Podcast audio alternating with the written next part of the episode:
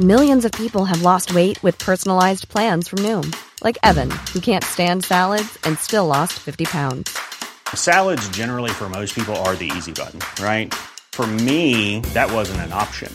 I never really was a salad guy. That's just not who I am. But Noom worked for me. Get your personalized plan today at Noom.com. Real Noom user compensated to provide their story. In four weeks, the typical Noom user can expect to lose one to two pounds per week. Individual results may vary. Hey, it's Ryan Reynolds, and I'm here with Keith, co star of my upcoming film, If, only in theaters, May 17th. Do you want to tell people the big news? All right, I'll do it. Sign up now and you'll get unlimited for $15 a month and six months of Paramount Plus Essential Plan on us. Mintmobile.com slash switch. Upfront payment of $45 equivalent to $15 per month. Unlimited over 40 gigabytes per month. Face lower speeds. Videos at 480p. Active Mint customers by 531.24 get six months of Paramount Plus Essential Plan. Auto renews after six months. Offer ends May 31st, 2024. Separate Paramount Plus registration required. Terms and conditions apply if rated PG. It's that time of the year. Your vacation is coming up. You can already hear the beach waves, feel the warm breeze, relax, and think about work. You really, really want it all to work out while you're away. Monday.com gives you and the team that peace of mind. When all work is on one platform and everyone's in sync, things just flow wherever you are. Tap the banner to go to Monday.com.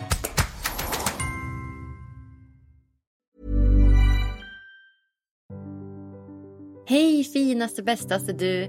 Hur är läget med dig idag?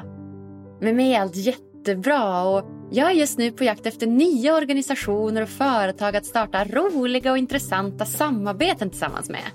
Vill du att ditt företag ska synas inför över 30 000 personer och förknippas med lycka och välmående?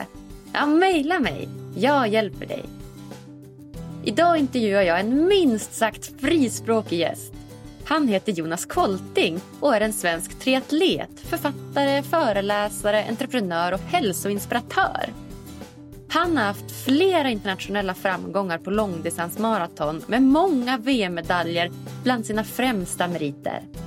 Han har skrivit tre böcker på egen hand och är en flitigt anlisad föreläsare idag. Jonas har också en podcast som har valt att kalla Koltings nakna sanning där han uttrycker sig fritt och frispråkigt och tycker till om viktiga frågor rörande just kost, träning och hälsa. Ja, det här vill ni inte missa. Varsågoda!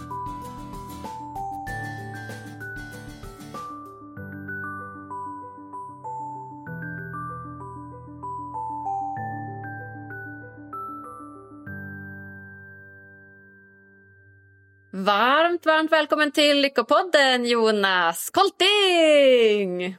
Tack så jättemycket! Du, eh, kul att ha dig här! Ja, detsamma. Kul att få gästa. Alltid roligt att bli inbjuden till andras eh, poddar. Då behöver man inte driva samtalet så mycket som man gör i den egna podden. Nej, det är helt sant. Nu är det jag som är den drivande personen Ja. här oss. Spännande. ja, du höll på att få ett litet nervöst sammanbrott här innan kändes det som när vi höll på med tekniken. Nej, så långt hade jag inte velat gå, men eh, jag har väldigt låg toleransnivå för teknik som strular, så att eh, jag kopplar alltid ner och kopplar alltid bort så fort det inte funkar och säger bara nej, vi får testa ett nytt sätt. Så att eh, jag nedlåter mig inte till att försöka förstå oförståelig teknik, så kan man säga. Men nervösa sammanbrott det får jag extremt sällan faktiskt. Nej. Nej, det- Däremot har jag, däremot har jag, jag blir djupt olycklig av eh, merparten av dagens teknik och teknologi. Ja, ja men jag märker det. Jag märker det. Det är som att vi, det har ju verkligen blivit ett så här digitaliserat samhälle nu under coronapandemin. Hur har du tagit det då? Nej, eh, ja, vad ska man säga, inte bra. Nej, men jag tror inte det är ju någon lycklig. Det, det, är, ju, man, det är ju patetiskt att tro att eh, Zoom-möten och liknande kan ersätta fysiska möten. Så att eh, den som hävdar det har ju väldigt dålig koll på vad det innebär att vara människa och sådär. Så att eh, Eh, just den aspekten eh, tror jag är nästan löjlig att jämföra. Det är ungefär som att säga så här, ja men det finns ju aldrig något behov av att gå och titta på en livekonsert. Man kan ju titta på, ja, man kan ju kolla på Rolling Stones på YouTube. Och fattar man inte skillnaden mellan att se Rolling Stones live och att se dem på YouTube, då är man ju lite dum i huvudet faktiskt. Och då hjälper det nog inte att man förklarar. Så och så är det ju med väldigt mycket. Förstår man inte skillnaden mellan att ha ett fysiskt eh, möte två människor emellan eller en grupp människor och tro att Zoom-möten kan ersätta så det är ju visserligen praktiskt, exempelvis när vi gör det här, för att annars hade det ju krävts liksom en, en halv dag eller en hel dag eh, där någon ska resa till någon annan och då blir ju det kanske lite för svårt och då blir det inte gjort alls. Men eh, Jag tror att om, vi, om man utgår från ämnet lycka så tror ju inte jag att mer teknik, teknologi som är ersättning för det mänskliga mötet, perspektivet, kontakten. Det tror jag inte gör oss lyckligare, snarare tvärtom. Däremot är ju teknik, teknologi, digitalisering som underlättar våra liv är ju fantastisk. Eller där man kan dela kunskap, dela inspiration och så vidare. Men, Men eh, jag eh, tänker att eh, är det inte möjligt då istället för att byta ut ordet ersätta och lägga till ordet komplettera? Är det inte bra att kunna ha teknik som ett komplement nu under coronapandemin så har det varit kanonbra att vi har fått lära oss andra sätt att utveckla vår kommunikation. Ah, jag vet inte. Jag vet inte, om det var, jag vet inte om det fanns någon anledning att stänga ner den första möjligheten överhuvudtaget. Jag är, inte, jag är ingen förespråkare eller anhängare till de här restriktionerna överhuvudtaget faktiskt. Men eh, det är ju alltid bra där det finns kompletterande möjligheter om man också har möjligheten att välja. Eh, har man inte möjligheten att välja så är det betydligt sämre. Nu blir jag nyfiken på att höra vad du har, vad du, vad du har för åsikt när det kommer till coronarestriktionerna. Då. Du tycker inte att vi skulle... Nej, skulle... livet skulle pågå precis som vanligt naturligtvis. Det finns ju, ingen, finns ju ingen som vinner på att människor förlorar arbetena, blir arbetslösa, sitter hemma, blir tjocka, blir alkoholiserade, slår sina barn, slår sina fruar, inte kan gå i skolan, inte kan gå till jobbet, inte kan röra sig, inte får gå till gymmen, inte skrämda, rädda, panikdrabbade och så vidare. och så vidare. Det finns ju ingen poäng med det. Det kräver ju minst lika många dödsoffer och en enorm hälsoskuld för att inte tala om en ekonomisk skuld som det är faktiska dödsoffer. Dessutom bygger ju hela den mänsk det mänskliga systemet, inklusive immunförsvar, på att vi faktiskt utsätter oss för en normal belastning, vilket innebär kontakt med andra människor och så vidare. och Så vidare. Så att det finns ju mycket annat man skulle ha gjort, exempelvis och det har ju många andra det har ju många läkare påpekat det här att istället för att ha 30 olika personer som jobbar timanställning i hemtjänsten fastanställa människor så att en vårdtagare bara träffar två personer och inte 32 personer på en vecka. Och så vidare och så vidare. Så det finns ju rätt mycket man skulle ha gjort tidigare. Inspirerat människor att gå ner i vikt istället för att passivisera människor när det var tydligt att överviktiga är en extremt stor riskgrupp och sådär. Men det är ett, ett riskperspektiv som allt annat. Moderna människor är ju liksom inte vi är inte vana vid riskkalkyler. Menar, vår, vi tror ju att vi blir lyckligare av, av att minimera risker och att ta bort allt som är farligt. Men i mitt, jag anser ju att vi blir jävligt mycket olyckligare. När, alla, när livet blir för tryggt och bekvämt så blir vi väldigt olyckliga. Till slut återstår det ju bara att bubbelrappa sig själv och stanna inne och ha på sig hjälmen inomhus. För att allt annat är farligare. Allt annat är ju farligare naturligtvis. Så att allting Men, har ju en, risk, en riskkalkyl. Men om vi tänker nu att vi har ju faktiskt, vi är ju, har ju gått ett år här nu, över ett år mm. i den här eh, coronapandemin och det, det kan vi säga var som helst. Alla länder har haft liksom olika typer av restriktioner. Men Precis. menar du då att vi inte borde haft några restriktioner överhuvudtaget utan att vi bara skulle leva på som vanligt för att andra typer av hälsosjukdomar är farligare än vad den här pandemi, pandemin har varit? Nej, men jag menar väl att man eh, skulle ha, eh, eh, ha naturligtvis skyddat de som är i den särskilda riskgruppen, vilket ju är redan sjuka människor och redan riktigt gamla människor och de som är sköra, de som ändå är sårbara för kanske vanliga förkylningar eller influensa och så vidare. och så vidare. Men att stänga ner samhället i den utsträckning som vi har gjort nu, det är ju det har ju inte visat sig vara effektivt. Utan man har ju, som jag förstår det, ju större nedstängningar man har gjort, ju mera lockdowns man har gjort, desto sämre eh, utfall har man ju fått eh, av det. Så att eh, jag tycker, jag är ganska säker på att när det här summeras, när man kommer titta tillbaka på det här om kanske tio år, så jag är nog rätt övertygad om att man kommer, utfallet kommer ändå vara liksom att det var, det kostade mycket mer än vad det smakade. Soten var mycket värre än boten. Redan nu så pratar ju WHO om att det är fler dödsfall på grund av restriktionerna än som har skett av, av faktiska sjukdomar. Så att, eh, ja, jag, jag, kanske inte alla restriktioner har varit onödiga, men eh, eller all information har väl inte varit onödig. Att eh, man kanske ska hålla avstånd och begränsa och tvätta händerna. Alltså, men det är ju ganska självklara råd ändå. Man, man står, man, men allting är ju väldigt liksom random. Vem säger att exakt två meter är rimligt? Vem säger att det får sitta fyra personer i ett bord men att det får samlas andra människor i ett annat sammanhang. Vem, vem säger att alkohol efter klockan åtta är farligt på krogen men Systembolaget får sälja på nya rekordnivåer? Och sådär. Ja, det finns mycket man kan kommentera kring det men jag är ju generellt sett eh, väldigt eh, kritisk mot de här restriktionerna. Varför har vi förbjudit utomhusmotion, idrott, event som sker utomhus? Varför pratar vi om publikidrott eh, men inte deltagaridrott? Varför har vi hindrat barn och ungdomar från att motionera? Varför stänger vi simhallar när vi vet att klorerat vatten dödar virus och så vidare? Det är så jävla mycket signal och symbolpolitik här som eh, jag inte håller med om. Wow, wow, det här hade vi kunnat ha ett alldeles eget avsnitt av, tycker jag. Och, av, eh, och, och konsekvensen av det här är att när människor är rädda så blir de väldigt olyckliga. Rädda människor är olyckliga människor. Och om man låter rädslan ta fart och sprida sig och fästa så kan man vara rädd för allting. Och vi lever i den typen av samhälle nu där allting kan till synes vara farligt och det folk förväntar sig att livet ska vara helt ofarligt. Och livet är inte ofarligt, och åtminstone inte ett liv som är värt att leva. Det är väldigt få människor som inte kan tänka sig att köra bil fastän vi vet att hundratals människor dör varje år av, eh, i trafikolyckor och så vidare. Så att Ändå är det ju förbluffande att människor står i kö för att köpa lösgodis när vi vet att hjärt och kärlsjukdomar är den främsta dödsorsaken som, som finns. Så att eh, det är ganska intressant. Och tittar man på män i min ålder, eller ja, någonstans män mellan från tonåren upp till 40 tror jag, så är faktiskt självmord den eh, vanligaste dödsorsaken. Så att det är uppenbart att även om vårt samhälle kanske i många avseenden blir tryggare och säkrare och mindre farligt och mindre, mindre obekvämt, så innebär inte det att människor blir lyckligare för det. Så att jag är ganska säker på att en viss form av naturlig utmaning i livet eh, och eh, framförallt ett stort mått av individuellt ansvar och individuell valfrihet är förutsättningen för att man också ska vara lycklig.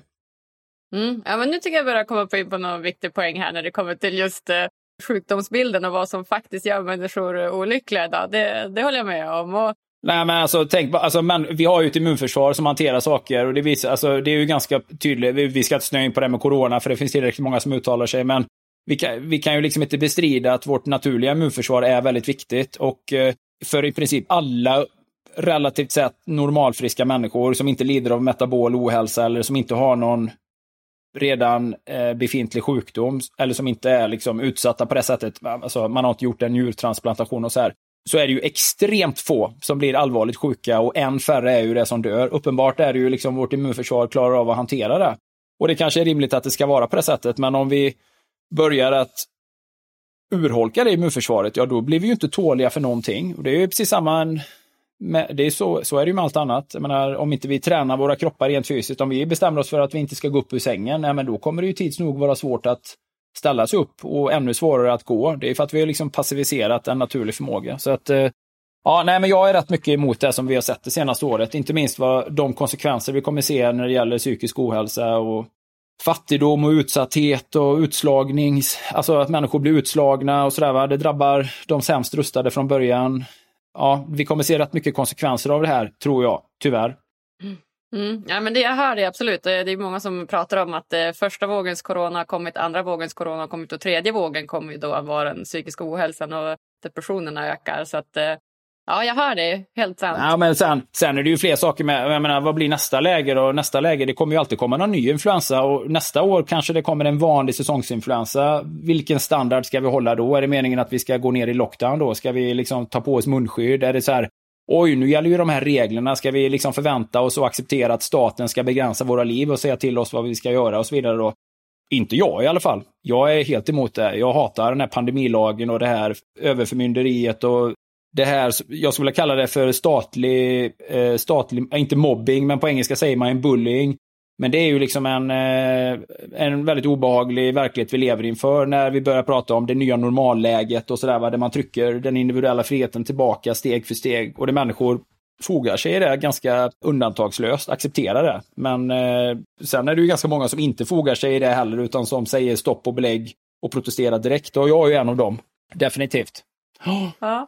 Ja, vad, vad spännande Jonas, utmanande. Mm. Jag, jag har ju faktiskt... Och det gör mig, och det gör mig väldigt lycklig då kan jag säga, att eh, säga vad jag tycker. Det är uppenbart. Ja. Att ja. Eh, hålla inne med sådana saker gör mig olycklig. Att inte våga stå för det jag tycker, att inte, eh, att inte speak my mind är ju en eh, faktor som jag tror människor generellt sett också blir olyckliga. Att behöva bita sig i tungan och knyta näven i fickan, att gilla läget och sån skit, det håller inte jag på med.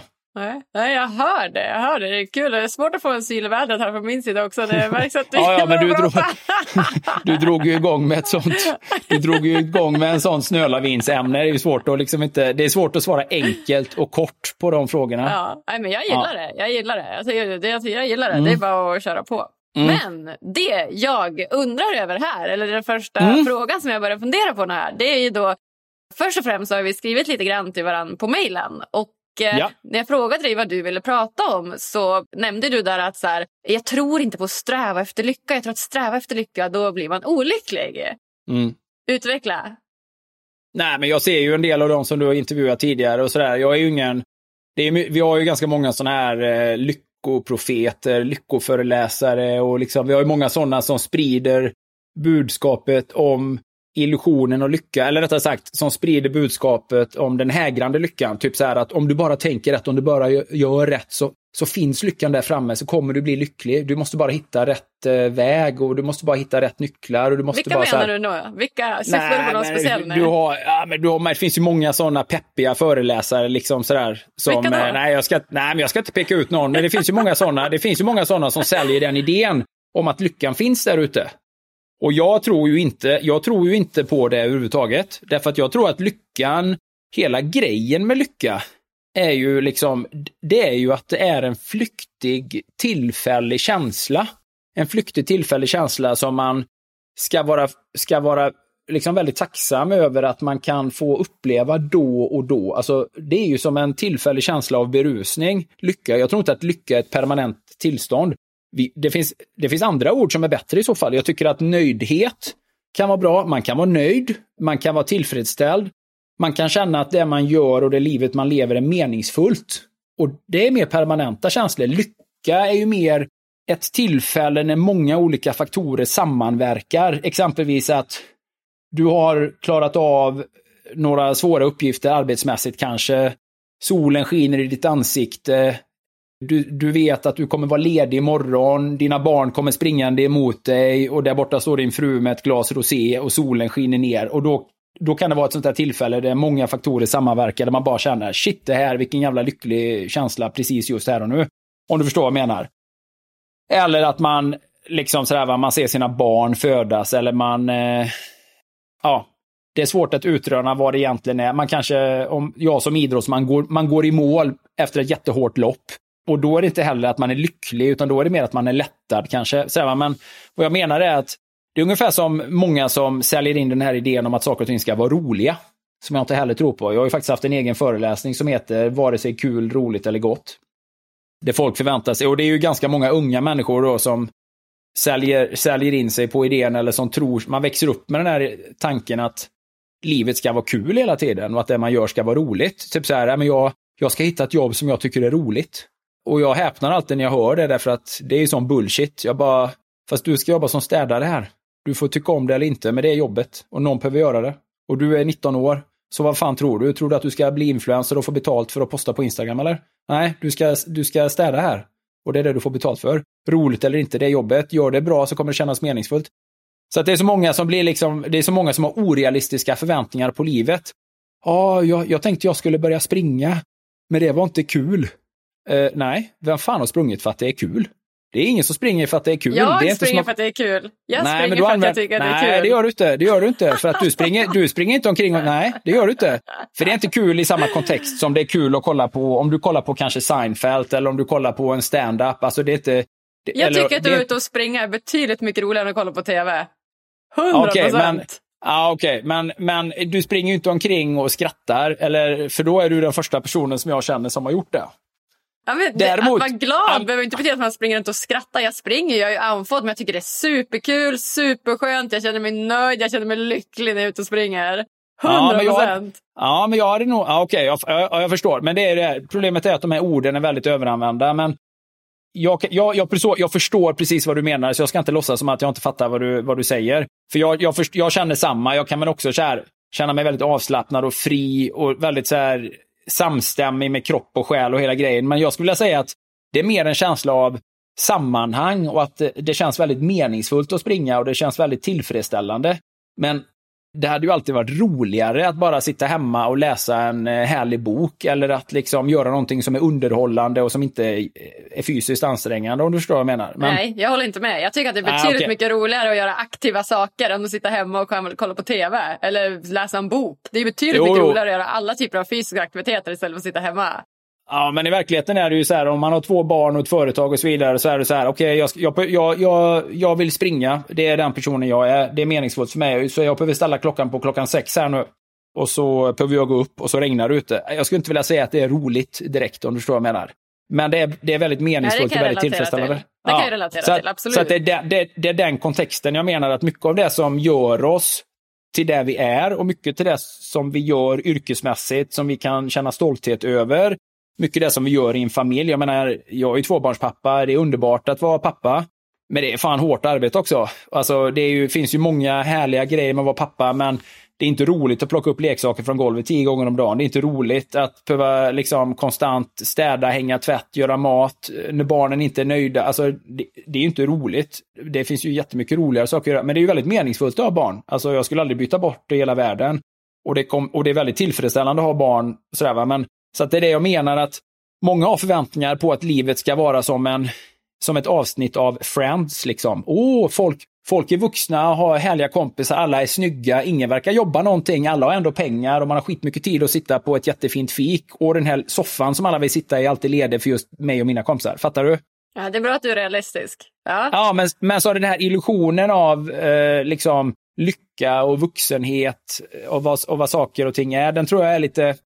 Jag tror att den är liksom, jag tror att den är lite, säljer in en falsk bild. Faktum är att mycket i mitt nästan 50-åriga liv i livet handlar ju om strävan och moral och disciplin, karaktär och att känna, okej, okay, nu är det jobbigt och nu är det hårt, men shit vad meningsfullt det här är och vad värdefullt det här är och typ att eh, jag gör det bästa av det jag har. Och sen så finns det ju naturligtvis stunder i det där man också känner sig väldigt lycklig och tillfredsställd eller så här en liten klapp på den egna axeln eh, flera gånger om dagen i att säga att ja, ah, fan, det var bra gjort, vad duktig, eller så här, nu går vi vidare och så gör vi nästa uppgift och så där. Så att det är det jag menar att jakten på den här permanenta lyckan tror jag gör människor olyckliga, därför att det är som en hägring i öknen som hela tiden flyttar på sig lite grann.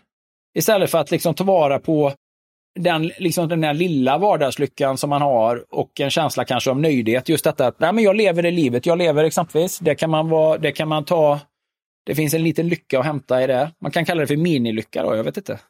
Ja, men det, det, är, det är spännande att du är inne på olika definitioner av så här, vad är lycka och vad är meningsfullhet. Och det, det är ja. det som har varit det mest spännande i den här podden tycker jag, hur folk definierar lycka. För det definieras det. ju också på olika sätt. Och jag läser ju en, en master i, i psykologi, ledarskapspsykologi och organisationspsykologi.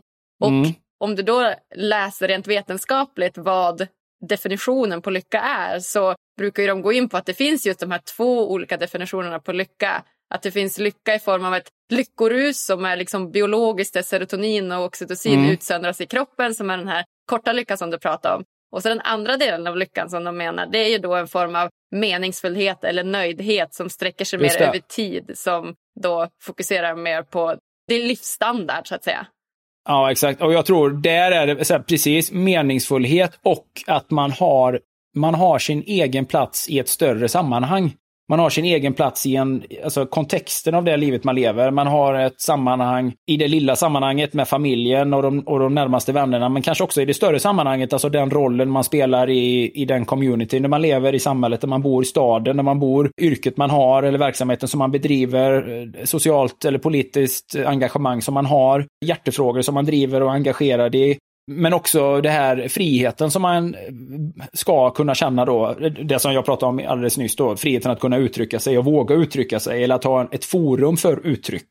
Många människor, tror jag, i Sverige har ju liksom aldrig tränats i att uttrycka sig. Så man har liksom inte det verktyget till hands. Och då blir det också väldigt olyckligt tror jag. Alltså, om du, om du inte har ett sätt att uttrycka dig på så kan det lätt vara att de intrycken eller uttrycken går inåt istället då. Det ofta kan ju landa i missbruk och annat då, liksom att man försöker istället dö, man dö, försöker döva känslor eller tankar som man liksom inte har en förmåga att ge ton, tal eller form eller färg åt då.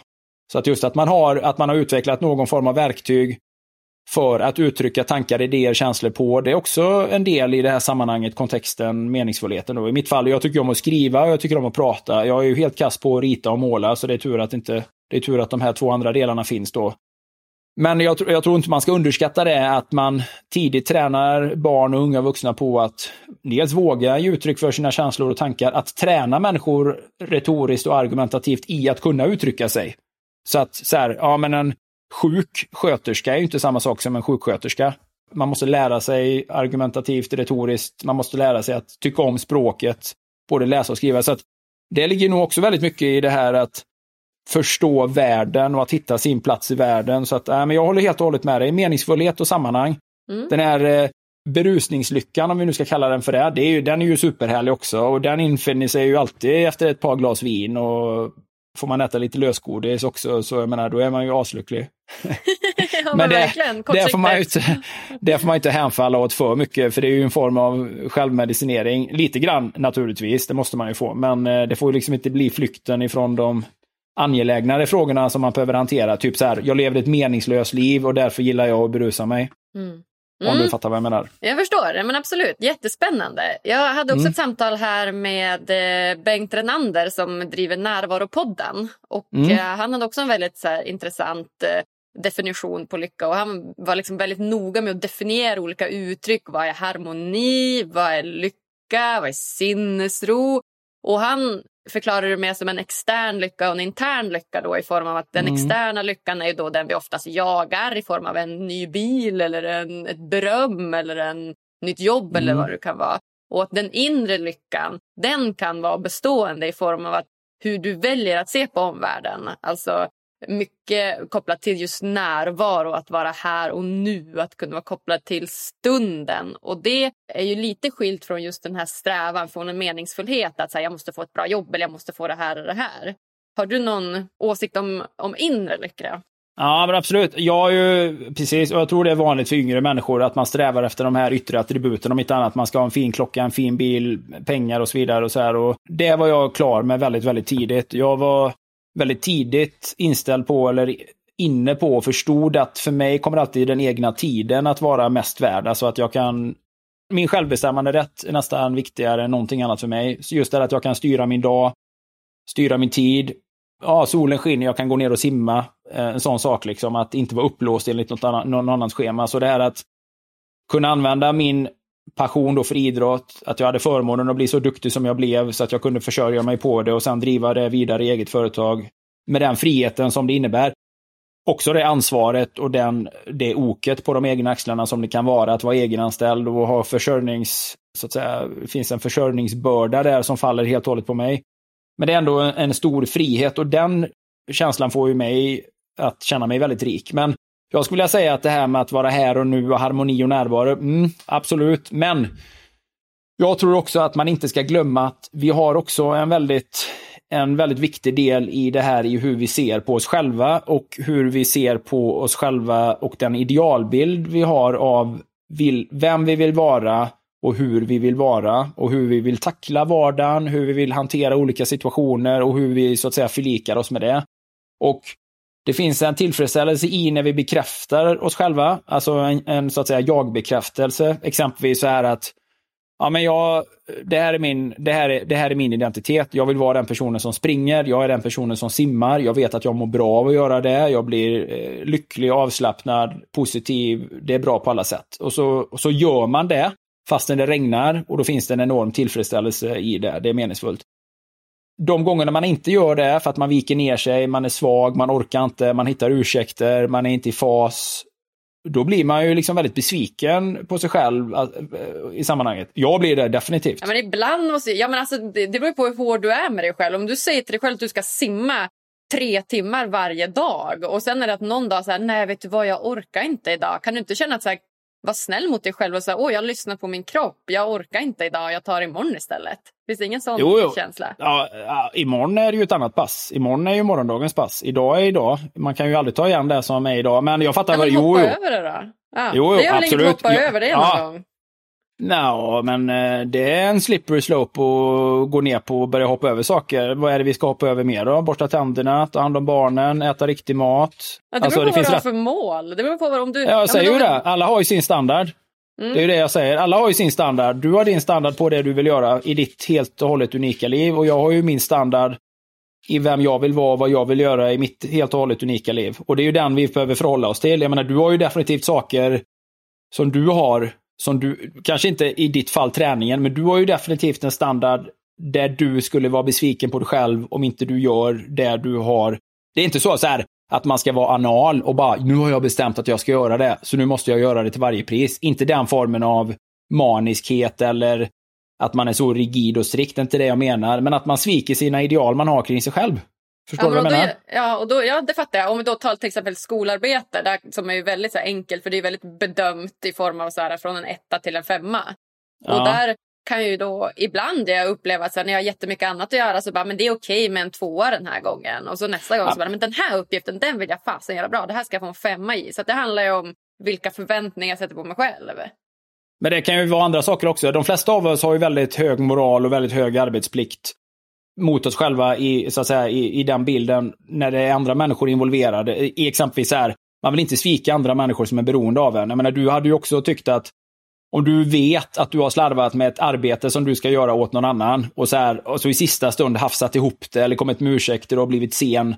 Så är inte det upp till den standarden du vill att du ska ha. Det är inte den bilden du vill, det är inte den bilden du vill ha av dig själv. Och det är inte den bilden du vill att andra ska ha av dig själv. Precis som jag, Jag menar, vill ju det värsta... framförallt inte göra någon annan besviken. Alltså om jag har lovat Nej. någon att göra ett arbete så är det för att jag känner så här, men de här, jag kan ta på mig det här. Om jag känner så här, nej men vet du, jag har ingen lust att göra det här arbetet då måste jag ju säga nej, stopp, jag har inte tid. Nej, nej, men ytterst, ytterst så kan det ju vara så att eh, du, det finns saker som händer och att, eh, eller det kan ju vara så att det finns samma saker där som med träningen. Nej, men jag orkade inte, någonting hände och så kommer du med dåliga ursäkter och så blir någon besviken i slutändan, vilket i sin tur gör att du själv blir besviken. Jag menar i mitt fall, det värsta som skulle kunna hända är att jag gör mina barn besvikna eller ledsna. Alltså att typ att jag har lovat någonting och så blir inte det av eller att jag ja, är en dålig pappa eller vad det nu än är. Du alltså, det är det förstår du säger till dig själv. Alltså, jag förstår helt vad du menar, men säg att du har lovat dina att vi ska gå, ni ska gå på Liseberg på, på lördag. Och sen eh, plötsligt så händer det något. Du bryter båda benen. Ja, ja. Och, Ja, ja, det är klart det är ju en annan femma. Jag fattar Nej, nej. att du blir- Eller att säga något annat. Att du säger nej men vet du vad, jag fick det här erbjudandet. Så att jag är ledsen barn, nu kommer jag göra besvikna. Ja, ja men... såklart. Det, det, så är det ju. Så, så finns ju alltid sådana kompromisser i livet. Men Mm. liksom, om man nu tänker sig i en, i en längre, mera, i, tänk ett längre perspektiv då. Där man liksom, människor som tittar tillbaka på sitt liv och så tänker man så här, nej men jag var inte riktigt den personen jag önskade att jag hade varit. Typ för att jag satt mest i soffan och drack öl och käkade godis och, ja, och mina barn fick klara sig själva och typ så här, ja men jag orkade inte göra det jag kanske egentligen borde ha gjort och så där. Så att det finns ju liksom många, det finns ju en sån en stor skala i det här. Det enda jag menar är att om man någon gång har, har funderat över den egna individen, vem man är, om man har gjort lite introspektion och betraktat sig själv och där man har liksom reflekterat över det här med drivkrafter och målsättning och standard och sådär, så har man ju någonstans landat i den bilden man vill ha själv av sig själv och den bilden kanske man vill att andra ska ha. Den bilden är mycket mindre viktig tycker jag. Alltså att jag, att jag är den som jag vill vara. Det är mycket viktigare än att andra godkänner mig, om du förstår vad jag menar. Mm. Ja, självklart. så att, så att, men där finns, där finns ju det någonstans en, alltid en så här, i regel, de flesta människor vill ju lite mer än vad man kanske klarar av.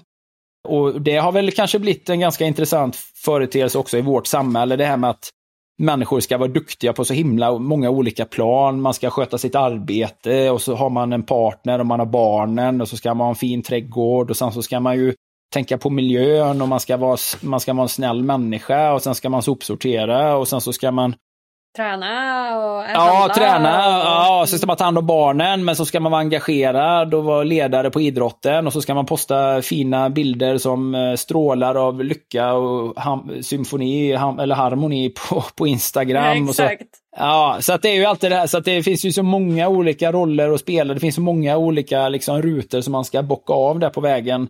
Som kanske blir lite svårt och lite övermäktigt. Så att just den här diskussionen med en själv, och det är jag säker på att vi som springer, både du och jag, vi vet ju att man, man, hanter, man avhandlar ju ganska mycket sånt just när man är ute och motionerar.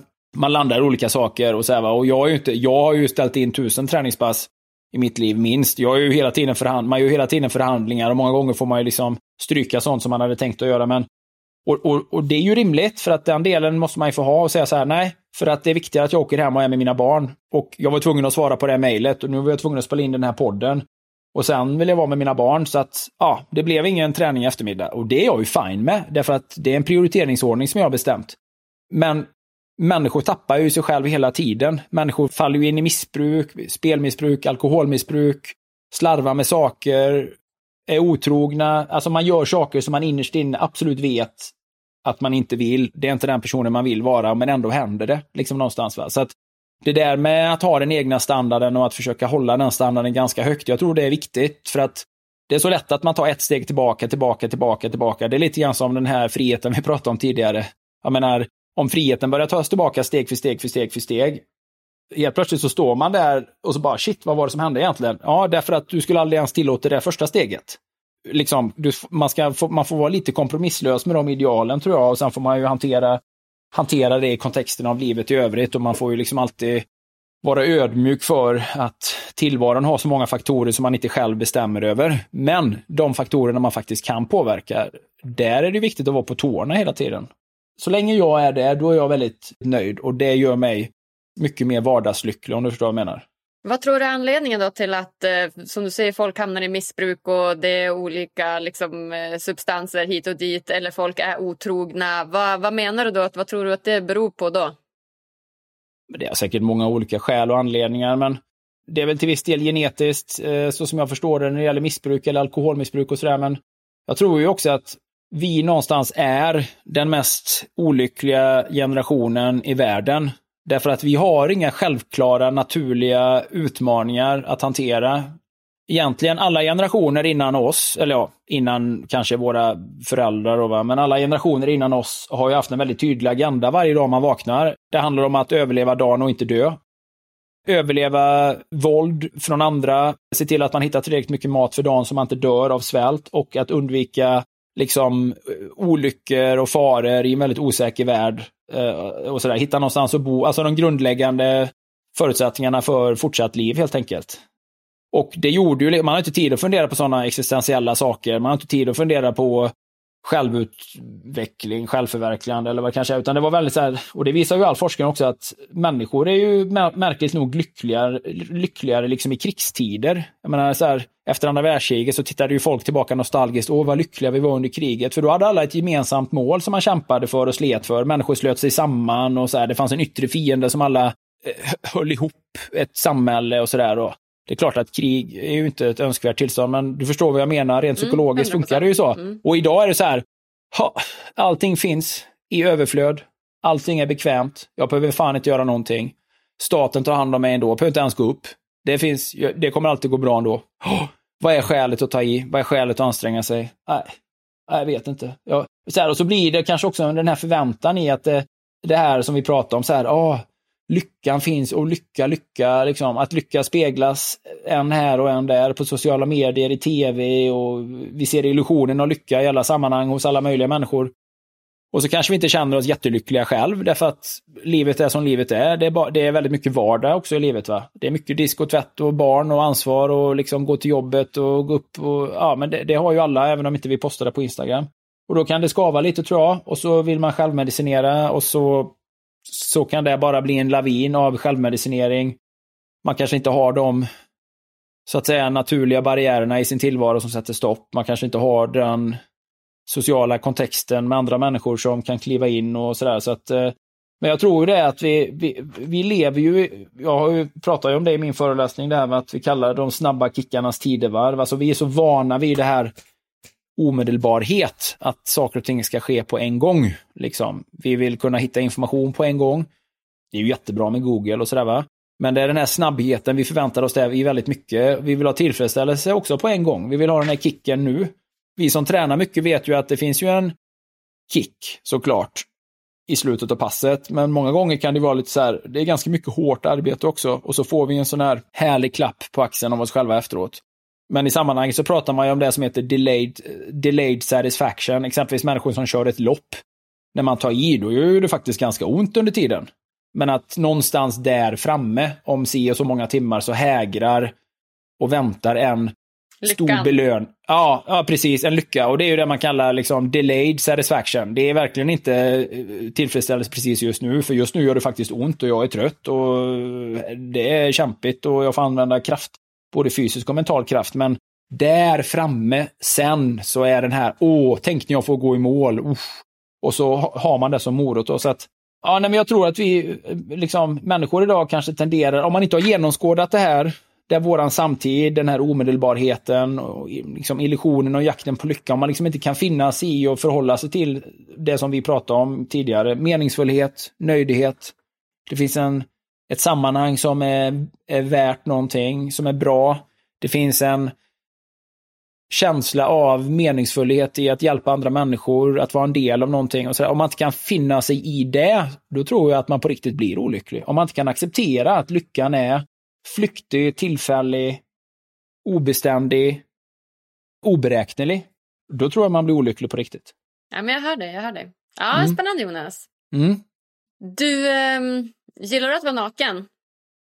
Mm, ja, i rätt sammanhang så.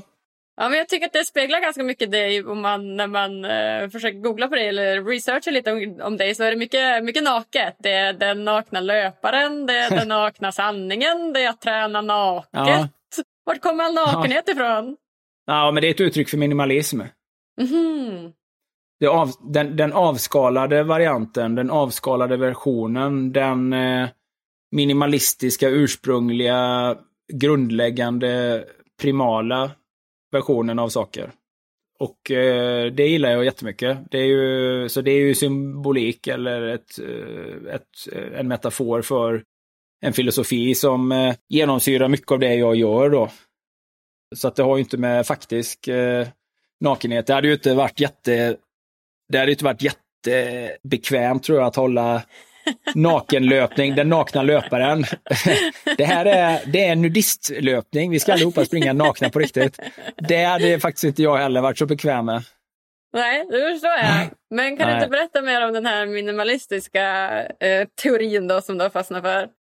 Nej, men jag tror att eh, åt, alltså, återigen, det är ju i kontexten av världen vi lever i nu, att väldigt mycket är kom, konstruerat och komplicerat och man gör saker onödigt svåra. Eh, allt ifrån eh, träning till, till mat, till att koppla av, till sammanhang, syfte. Alltså, jag tror ju att vi är väldigt grundläggande, framförallt väldigt gamla varelser. Alltså vår biologi är väldigt gammal och även om världen har förändrat sig oerhört snabbt på väldigt kort tid så har vi väldigt grundläggande behov fortfarande. Vi kan försöka lura oss själva men jag tror inte det är så meningsfullt. Jag menar, vi, vi, vi är som andra biologiska varelser som kräver grundläggande vanor varje dag. Vi behöver få motion, vi behöver äta rätt sorts mat, vi behöver, vi behöver ha natur omkring oss, vi behöver ha frisk luft, vi behöver ha kontemplation, vi behöver ha, vi behöver ha alla de delarna, vi behöver ha dagsljus. Alltså, det är ganska så här, det finns ett, ett, ett väldigt tydligt blueprint för hur eh, vi behöver ta hand om oss själva, anser jag. Och eh, idag har vi lite grann glömt det. Alltså, och så slår vi knut på oss själva i att försöka hitta svar på frågor som är i grund och botten är väldigt enkla. Jag menar om du sitter inomhus, äter skräpmat, röker, dricker massa energidryck, kollar på tv, och så går du till doktorn för att du inte känner dig i slag, vare sig fysiskt eller psykiskt. Då är inte det en jättesvår ekvation att lista ut var, var i problemet ligger, åtminstone inte för mig. Och då kan man ju försöka medicinera bort det, eller så kan man ju säga så här, ja, ah, du kanske bara ska försöka att gå ut och gå 30 minuter varje dag i skogen. Och så får vi se om inte det kanske hjälper. Och sluta äta så mycket socker och sluta sitta och titta på tv på nätterna och så vidare. Så att många gånger är det ju så här att vi missar väldigt många av de här grundläggande aspekterna av att vara människa och så har vi liksom inte riktigt förstått vad som krävs. Och det är det som den här nakna, ordet naket i den filosofin kommer in då. Den nakna löparen. Ja, men man kanske inte behöver all modern utrustning. Man kanske inte behöver de senaste Nike-skorna med massa inbyggda funktioner. Man kanske inte behöver den senaste GPS-sportklockan. Alltså, man kan ha det. Men man behöver inte ha det. Det är ingen förutsättning för att kunna njuta av löpning. Det räcker faktiskt med bara kroppen och ett par shorts. Ska man springa barfota på gräs eller på en sandstrand exempelvis. Va? Så att man kanske inte behöver göra jättekomplicerade maträtter. Det kanske är så att naturen har tillhandahållit väldigt mycket självklar mat för oss som, som eh, är ganska enkel att tillaga med ett minimum av ingredienser och så vidare. Så att och så vidare och så vidare. Jag tror att det finns många enkla svar på väldigt svåra komplicerade frågor. Eller, eller frågor som många försöker göra komplicerade. Så att, är du med på vad jag menar? Mm, 100 procent, jag fattar. Ja. Det är lite tough love när det kommer till det här med att gå 30 minuter om dagen istället för att sitta inne och se på tv. Men jag, jag håller helt med dig. Det, är- det är ju många som har visat att mild och och, eh, måttlig depression botas ju lika bra via träning som via ett piller. Så att, eh, jag är Ja. helt med dig. Nej men tänk dig själv. Tänk dig, det är det jag menar också med det här med lockdowns och restriktioner och liksom så här rädsla för att gå ut, rädsla för att träffa andra människor. Men du kan ju ta vilken välfungerande harmonisk människa som helst och så passiviserar du den människan eh, och hindrar honom från att gå ut eller i alla fall kraftigt begränsa förutsättningarna för exempelvis, ja, motion är ett väldigt bra eh, exempel, men också utomhusvistelse. Vilken normalfungerande eller till och med högfungerande lycklig människa skulle bli olycklig på ganska kort tid? Alltså, att Jag förstår vad du menar och jag förstår vad du menar med de här restriktionerna, att det begränsar vår frihet. Samtidigt som så här, jag har ändå ett förtroende för dem, alltså Tegnell och alla de här som är liksom högutbildade inom ämnet. De försöker ju göra så gott de kan. Det är klart att det är svårt att jämföra för vi har inte riktigt något att jämföra med. Men under en period så tycker jag att det Ja, är okej med en begränsning för att minska en pandemi. Det tycker jag. Har aldrig, jag har aldrig, vem har röstat fram Anders Tegnell? Han är inte, han är inte, han Han är ju- förtroendevald. Han är förtroendevald. Han är statstjänsteman bara. Han sitter, det är våran regering, ska, det är våran regering som ska ta besluten. Ja, men han är ju en som de har anlitat för att ta de här besluten eftersom att han har ju hög kunskap om det här. Han är ju väldigt utbildad på ämnet. Jo, men han ser ju det på, han ser ju det på, ja, vi ska inte snöa in på det med corona, men han ser ju på, han ser på hela situationen från bara sitt håll. Ett samhälle är ju hundra svåra frågor som ska hanteras samtidigt. Han ser ju, han ser ju på, på samhället enbart utifrån sitt perspektiv. Nej, inte bara hans perspektiv. Han har, ju, han har ju fått ett uppdrag. Han, det är klart att han överväger med andra också, andra kunniga människor. Och de, det är ju en demokrati. Det är inte så att han sitter på någon diktaturisk kraft och bestämmer allt själv och alla håller inte med. Utan det är ju faktiskt kunniga människor som har tagit de här besluten. Sen kan jag inte säga att det är rätt beslut. Det är många länder som har gjort annorlunda. Thailand till exempel, de har ju bara 60 dödsfall totalt eller vad det är. Så att det går säkert att göra saker annorlunda, det säger jag inte. Men en kort begränsning tycker jag är okej för att försöka minska en pandemi. Jo, jo, men jag menar att alla, alla som sitter på sina specialområden, jag menar de som sitter på chefer för eh, svenskt näringsliv, de ser ju det utifrån sitt perspektiv, utifrån sina uppdragsgivare. Anders Tegnell jobbar ju på Folkhälsomyndigheten. Han har ju det uppdraget att titta på, på det här från sitt perspektiv. Och sen någonstans är det ju regeringen som ska ta beslutet. De ska ju ta in överväganden från alla olika instanser och sen ska ju de ta besluten. Nu känns det ju det som att det är Anders Tegnell som själv har hållit i, liksom, eh, hållit i spakarna. Det, men det, det, vi ska inte snöa in på det. Vi har ju vi haft vet ändå vad som relativt... pågår vi, där ja, nej, var, Min poäng var bara så här att lockdown eller inte, eller vad det nu än må vara, men om du tar möjligheten, om du nu på något sätt på något sätt passiviserar människor. Om, om du och jag skulle bli inspärrade någonstans i något sammanhang där vi inte får gå ut och röra oss, vi inte får se frisk luft. Även om vi mår bra nu så hade vi ju mått skitdåligt om sex veckor. Så att det är det som är grejen. och Många lever ju det här livet helt frivilligt. Ja, de sitter inne och de är uppe hela nätterna. De är aldrig ute och promenerar, de är aldrig ute i naturen, aldrig ute i skogen. Och sen undrar de varför de mår dåligt. Det är det jag menar, att någonstans har den, den intuitiva förståelsen för vad som håller en människa frisk, eh, någon form av liksom så här grundläggande salutogent perspektiv, tror jag är lite grann berövat. Förr i tiden behövde man liksom inte fundera på det, för att det krävdes för att försörja sig eller för att överleva dagen. Du var tvungen att röra på kroppen och du var tvungen på att vara ute och så vidare. Så att, eh, jag tror att det finns någonting i, i vårt moderna paradigm som är lite så här skevt. Och så försöker vi så lösa de här problemen med hjälp av sjukvården och med hjälp av medicin och psykofarmaka. Och, och så ska vi liksom lösa upp svåra knutar där det liksom inte finns någon knut. Det finns bara märkligt beteende från start. Eh, någonstans en... en eh, Ja, nej, men jag eh, ser din poäng, absolut. Det finns Mm. en, en poäng i det. Det är lite tough love och jag tror att det är bra att sprida det också. Jag, jag, jag står bakom dig i det. Ja, det är inte så mycket tough love heller, för jag har full förståelse för människor som har hamnat snett i tillvaron. Eller, jag menar, och, och har man någonstans börjat må dåligt så är det ju liksom inte bara, jag skulle aldrig vara den som säger så här, ja, det är bara att rycka upp sig och komma igång, för jag förstår att det finns eh, betydligt eh, liksom, större uppförsbackar i tillvaron och att det kan finnas många trauman och liksom, problem. Så att jag är väldigt ödmjuk inför människors eh, respektive liv och så. Men däremot tror jag att det är väldigt bra med tydlighet och ärlighet i sammanhanget och att jag tror inte att någon görs en tjänst om man försöker att liksom, vad ska man säga, så här att, att man försöker att undanhålla sanning eller verklighet. Jag tror inte att någon patient är behjälplig av att en läkare säger ja, vad du behöver. Ja, just det, du mår dåligt för att du har fått för lite psykofarmaka i ditt liv. Nej, däremot att säga så här, du mår dåligt för att du har fått för lite frisk luft och motion och eh, solljus och natur i ditt liv. Det hade varit mycket ärligare, mycket mer, och det tycker inte jag är så mycket tough love, utan det är mer en, en sund och naturlig och riktig reflektion. Sen så kanske många människor idag upplever att det är hårt om en läkare säger så här, nej du ska inte få medicin, du ska få ett recept på motion istället. För många vill det, ju tror ha jag, den det tror jag många tycker. Ja, men eh, jag tycker nog att det är rätt. Men, men jag tror att många kan tycka att det är hårt. Liksom. Att vadå, jag, jag orkar ju inte. Det är ju det, jag orkar ju inte. Nej, Annars hade jag såklart nej. gjort det. Du vet. Och då kan det bli lite så här. Men jag håller helt med dig. Mm. Må- Många vill ju ha den här quick fixen. Typ så här, jag, jag vill att du ska hjälpa mig, jag vill att du ska fixa mig så att jag mår bra. Mm. Ja, men träning på recept heter ju Anders Hansens nya bok. Eller den är inte så ny Ja. längre, men den är rätt bra. Jag håller med dig. Absolut. Men du, hörru du Jonas, här innan tiden rinner ut så tänker jag att jag eh, vill ställa mina slutgiltiga frågor till dig här som jag frågar alla gäster. Kör bara. Och den första är då, vad gör dig riktigt lycklig? Mm, det var en bra fråga. Vad gör mig riktigt lycklig? När jag är med mina två små pojkar, då är jag riktigt lycklig. Eller rättare sagt, då är livet riktigt meningsfullt åtminstone. När, när jag är med så många medlemmar ur min familj som möjligt samtidigt, då är jag också lycklig. Mm. Och eh, när jag känner att jag har hjälpt någon annan på något sätt, det gör mig också lycklig eller väldigt nöjd åtminstone. Vackert. Ja. Om, eh, om du fick ge lyssnarna en utmaning då, som eh, de kan göra varje dag för att bli lite lyckligare, vad skulle det vara då?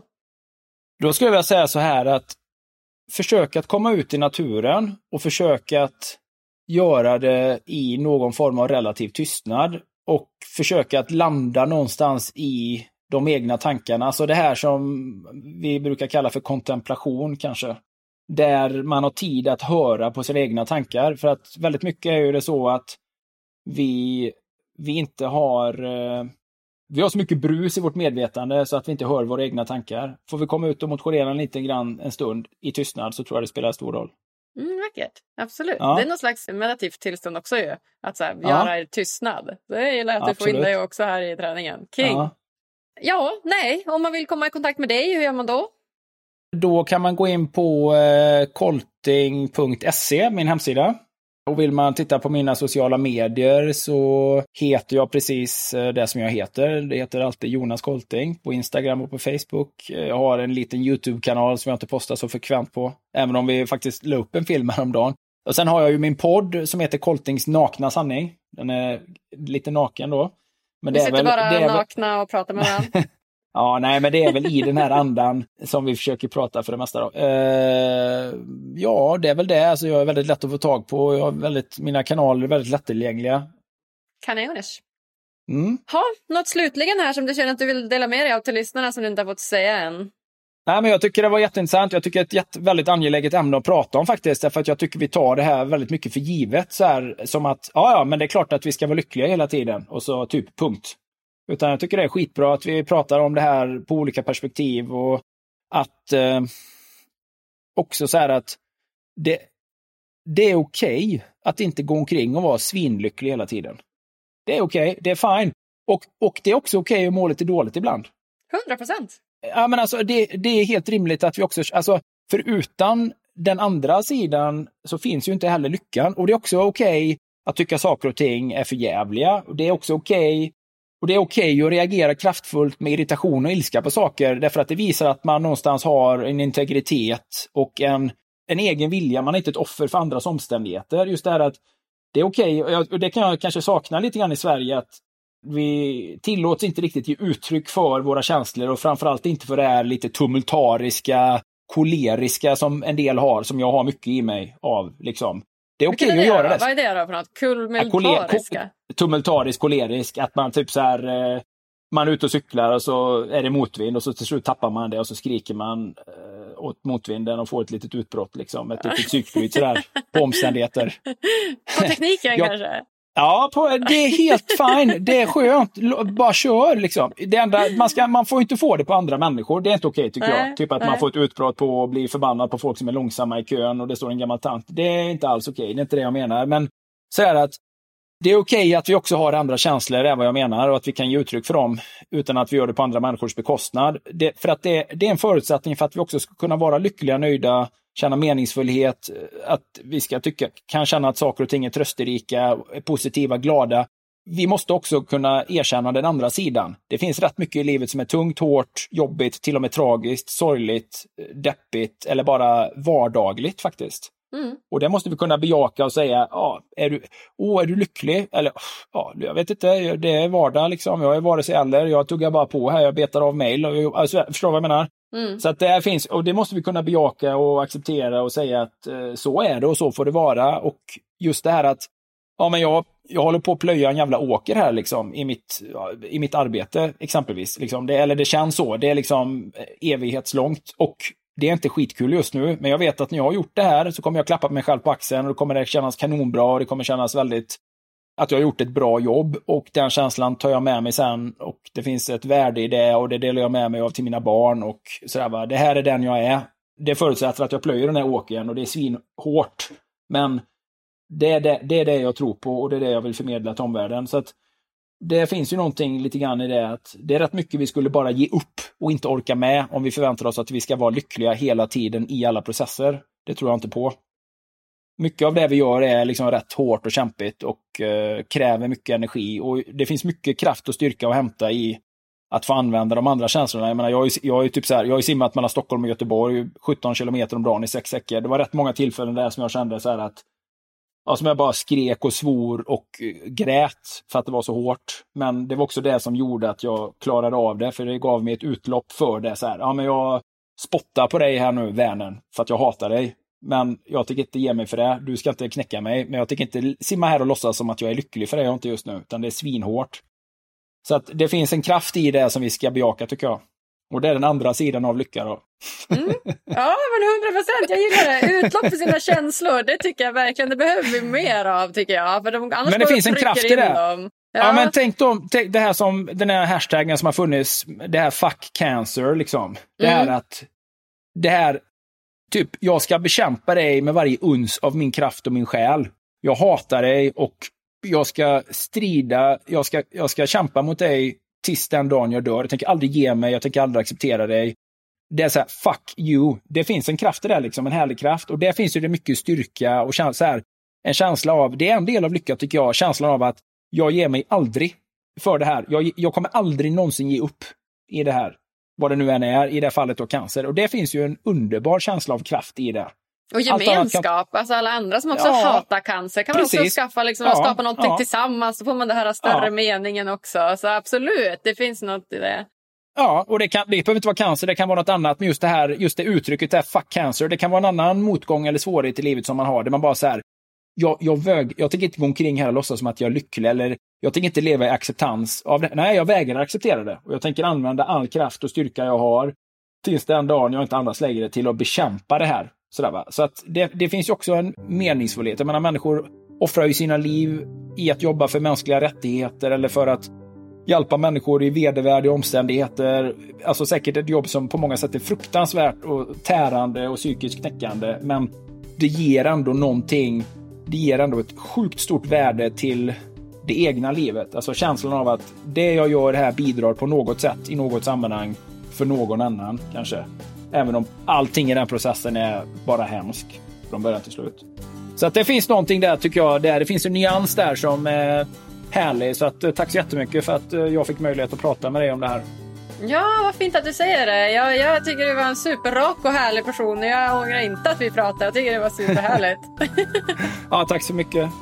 Ja, jag säger tack, tack, tack snälla Jonas för att du kommer gästa mig här på Lyckopodden. Bra, härligt. Hej. Hej.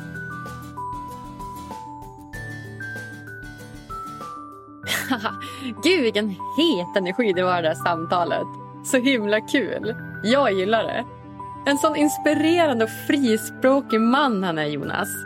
Och du kära lyssnare.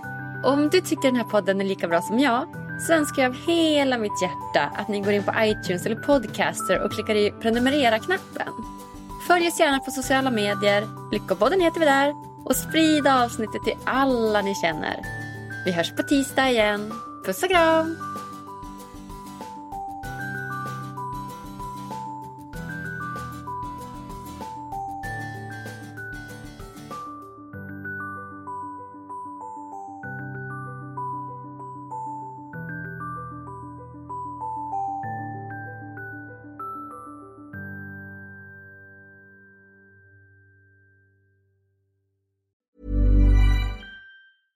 Ever catch yourself eating the same flavorless dinner three days in a row?